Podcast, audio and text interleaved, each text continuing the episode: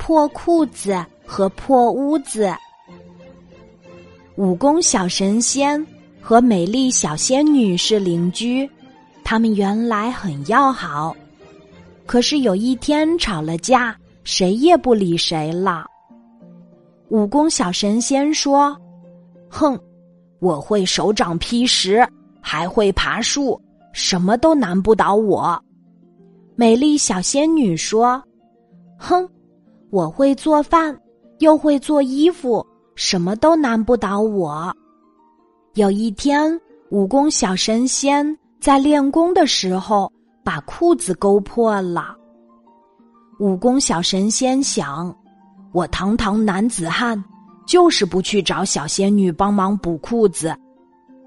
过了几天，武功小神仙的裤子越来越破了，屁股都露出来了。这天晚上下了大雨，美丽小仙女的家漏雨了，雨正好落在床上。如果在以前。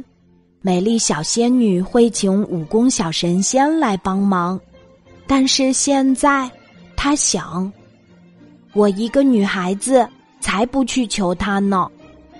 她只好撑着雨伞睡觉。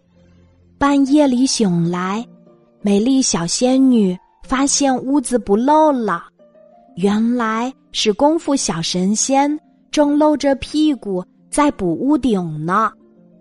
美丽小仙女赶快把武功小神仙的裤子补好了。她说：“我们谁也离不开谁，以后别再吵架了。”武功小神仙说：“那可太好了。”今天的故事就讲到这里，记得在喜马拉雅 APP 搜索“晚安妈妈”，每天晚上八点。我都会在喜马拉雅等你，小宝贝，睡吧，晚安。